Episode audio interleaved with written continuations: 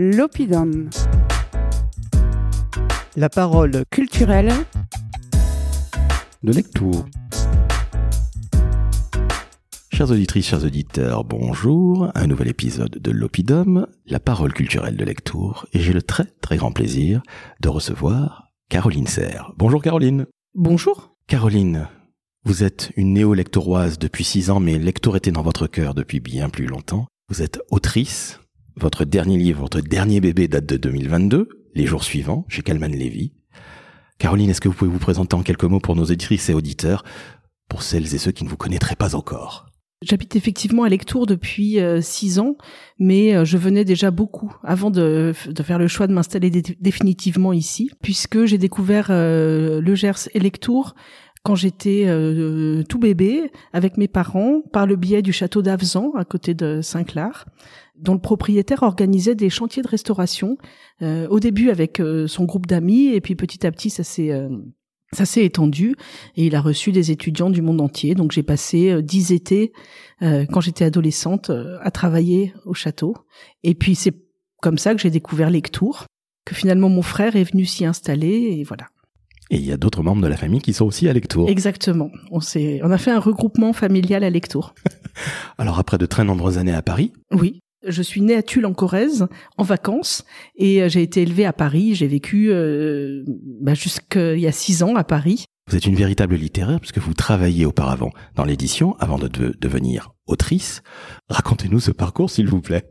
Effectivement, euh, je travaille dans l'édition depuis euh, depuis euh, presque 25 ans, même un peu plus de 25 ans, parce que tout simplement j'ai toujours adoré lire, j'ai toujours aimé beaucoup la littérature. Quand il a fallu que je choisisse des études, eh ben j'ai choisi d'étudier les lettres, et puis j'ai fini par, par après une maîtrise de lettres par trouver du travail dans une maison d'édition. Donc j'ai commencé au Standard, et puis après ça je suis passée au service des manuscrits, puis au service littéraire. Donc vous avez gravi tous les échelons J'ai gravi les échelons, oui. Ah c'est incroyable, c'est magnifique ça.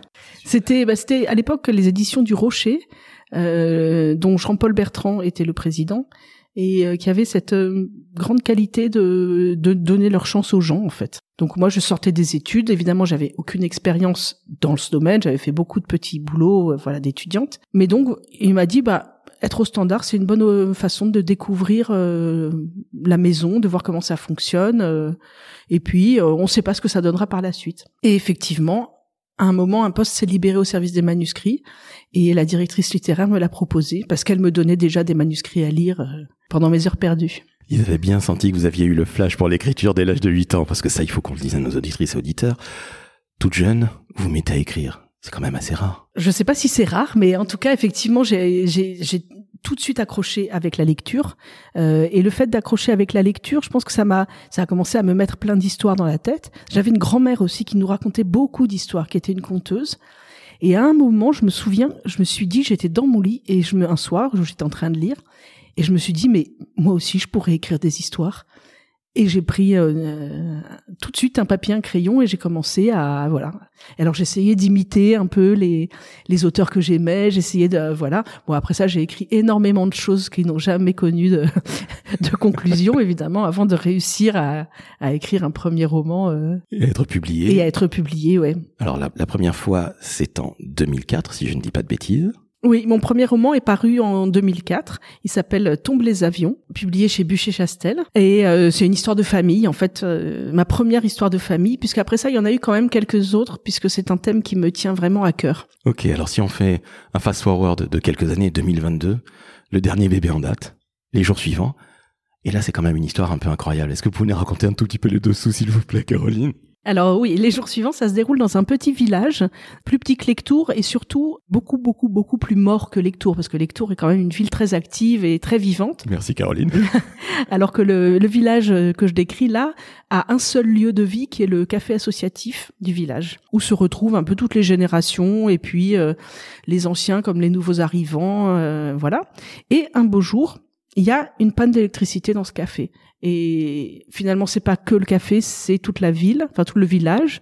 Et puis en fait, c'est tout le département. Et puis en fait, les personnages qui n'ont plus de moyens de communication ne savent pas exactement euh, ce qui se passe et où ça s'arrête. Donc, euh, bah, ils vont commencer à s'organiser euh, pour les premières heures comme ça en disant bah il faut euh, il faut qu'on sauve notre congélateur il faut voilà donc chacun s'affaire et puis ça dure ça continue un jour deux jours trois jours d'où le titre du roman les jours suivants et donc il va falloir trouver une organisation à plus long terme. Et bah, chaque personnage se détermine chacun avec son caractère avec avec ses angoisses ses peurs avec il y a une certaine solidarité qui se met en place on verra comment. Et puis bien sûr aussi, en même temps, chacun se demande pourquoi. Qu'est-ce qui se passe? Pourquoi cette panne d'électricité? Qu'est-ce que ça cache? Etc. Et donc on le saura à la fin du roman. On ne dévoilera évidemment rien du tout. Comment vous est venue l'idée? Parce que 2022, c'est deux années après le Covid. Est-ce qu'il n'y aurait pas un petit lien quelque part de preuve de loin? Alors en fait, non. Parce que j'ai eu cette idée avant le Covid. J'ai vendu euh, l'idée d'écrire un roman sur la collapsologie à mon éditeur, donc qui est maintenant Calman Levy, euh, en février 2020. Donc trois semaines avant le début du confinement. Et en fait, le confinement m'a complètement euh, démoralisée de ce point de vue-là, parce que je me suis dit, mais en fait, tout ce que j'imaginais est en train de se produire en vrai, et donc je peux pas écrire un roman là-dessus parce que ça n'a plus aucun intérêt. Donc, en fait, bon, pendant tout le confinement, j'ai pas du tout écrit. Euh... D'abord, j'étais, j'avais pas le la ressource euh, nécessaire, la disponibilité nécessaire. Et puis, bon, après ça, il y avait l'école à la maison, etc. C'était quand même, on avait quand même des choses à faire.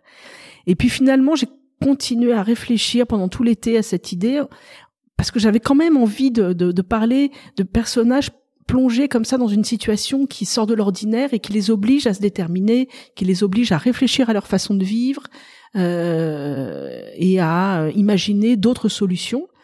Et donc j'ai décidé de, d'utiliser un prétexte qui soit beaucoup moins dramatique que euh, un effondrement total de la société, un prétexte qui soit aussi beaucoup plus euh, plausible en fait, parce que bah, le, le, on sait que ça peut ça peut se produire. Sait pas c'est pas quelque chose d'extraordinaire, euh, même si EDF euh, e dirait que ils vont mettre tout en œuvre pour que ça ne se produise pas. Mais euh, mais voilà, j'avais envie que le lecteur, en lisant le roman, se pose à son tour des questions, en se disant mais qu'est-ce que je ferais moi si j'étais dans la même situation et que ça prenne une réalité pour lui dans la vie quotidienne? Comment vous vient l'inspiration? Je sais la question elle est difficile, mais vous êtes autrice depuis l'âge de 8 ans, depuis toujours j'ai envie de vous dire. Comment elle vous vient et puis combien de temps ça met pour donner naissance à un livre? J'imagine que c'est peut-être encore une fois un petit peu aléatoire en fonction des, des œuvres, mais d'où vous vient l'inspiration et combien de temps ça met pour, pour accoucher d'un enfant qui est, qui est un livre? Alors l'inspiration elle vient généralement, euh, j'ai soit un thème dont j'ai envie de parler en tête, soit un personnage, soit un événement qui a un point de départ ou un point d'arrivée, mais en tout cas qui a un déclencheur. Euh, et par exemple, euh, je me dis bah tiens, un tel personnage, qu'est-ce qui pourrait lui arriver? Et je commence à rêvasser en fait. Ou alors je me dis tiens, il s'est passé telle chose, comment on en est arrivé là? Euh, Ou alors, bah, dans le cas des jours suivants, qu'est-ce que feraient des personnages à la campagne au mois de février, en plein hiver, si tout à coup il y avait plus d'électricité, ça veut dire qu'il y a plus de téléphone, il y a plus d'essence dans les stations-service. Enfin, il y a de l'essence, mais il y a plus le moyen de sortir l'essence des, des cuves, etc., etc. Et donc, en fait, en partant d'un petit fait, ben, on brode, on brode, on brode, on brode, et puis, euh, et puis voilà, quoi. Et puis vous prenez des notes quand vous avez l'idée Oui, je prends régulièrement des notes, oui. Je note des idées, je note des... Voilà, je note... Euh.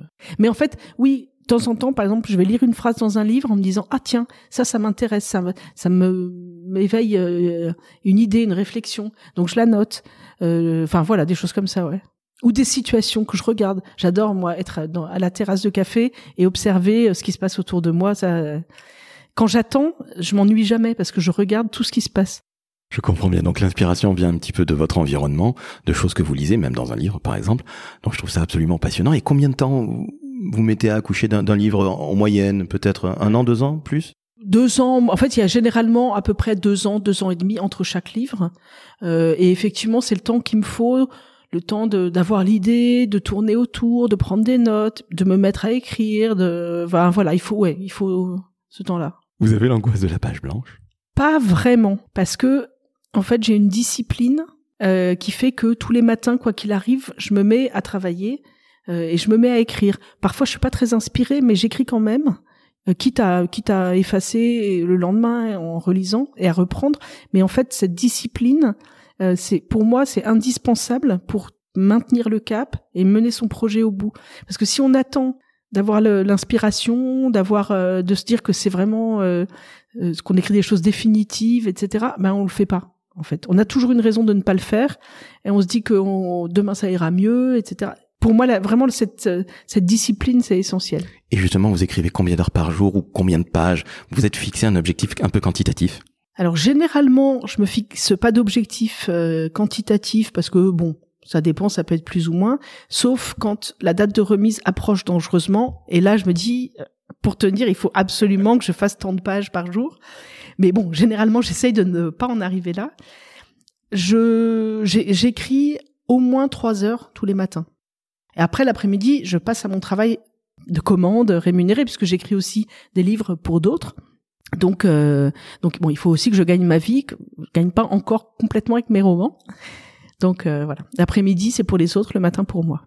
Au moins vous avez la tête peut-être plus fraîche le matin et euh, plus propice à une imagination et puis surtout à cette discipline. Je, je suis très admiratif. Les trois heures par jour, je m'attendais pas à ce que vous me disiez ça. Je vous félicite. On va parler de lecture. Alors vous en avez parlé au début. Vous découvrez quand vous êtes toute petite. Vous êtes installée depuis six ans. La famille est là aussi. Si je vous dis lecture, vous me répondez quoi du tac au tac? Du tac au tac, je vous réponds petit paradis. Je vous réponds douceur de vivre. Euh, je vous réponds, euh, c'est beau, ça sent bon, c'est extrêmement agréable à vivre. On a vraiment une qualité de vie ici qui est pour moi exceptionnelle. Et donc, euh, je ne repartirai pour rien au monde. Alors, je retourne régulièrement à Paris pour des raisons professionnelles. Et chaque fois, le sentiment de bonheur quand je suis dans le train de retour, c'est, voilà, c'est indescriptible.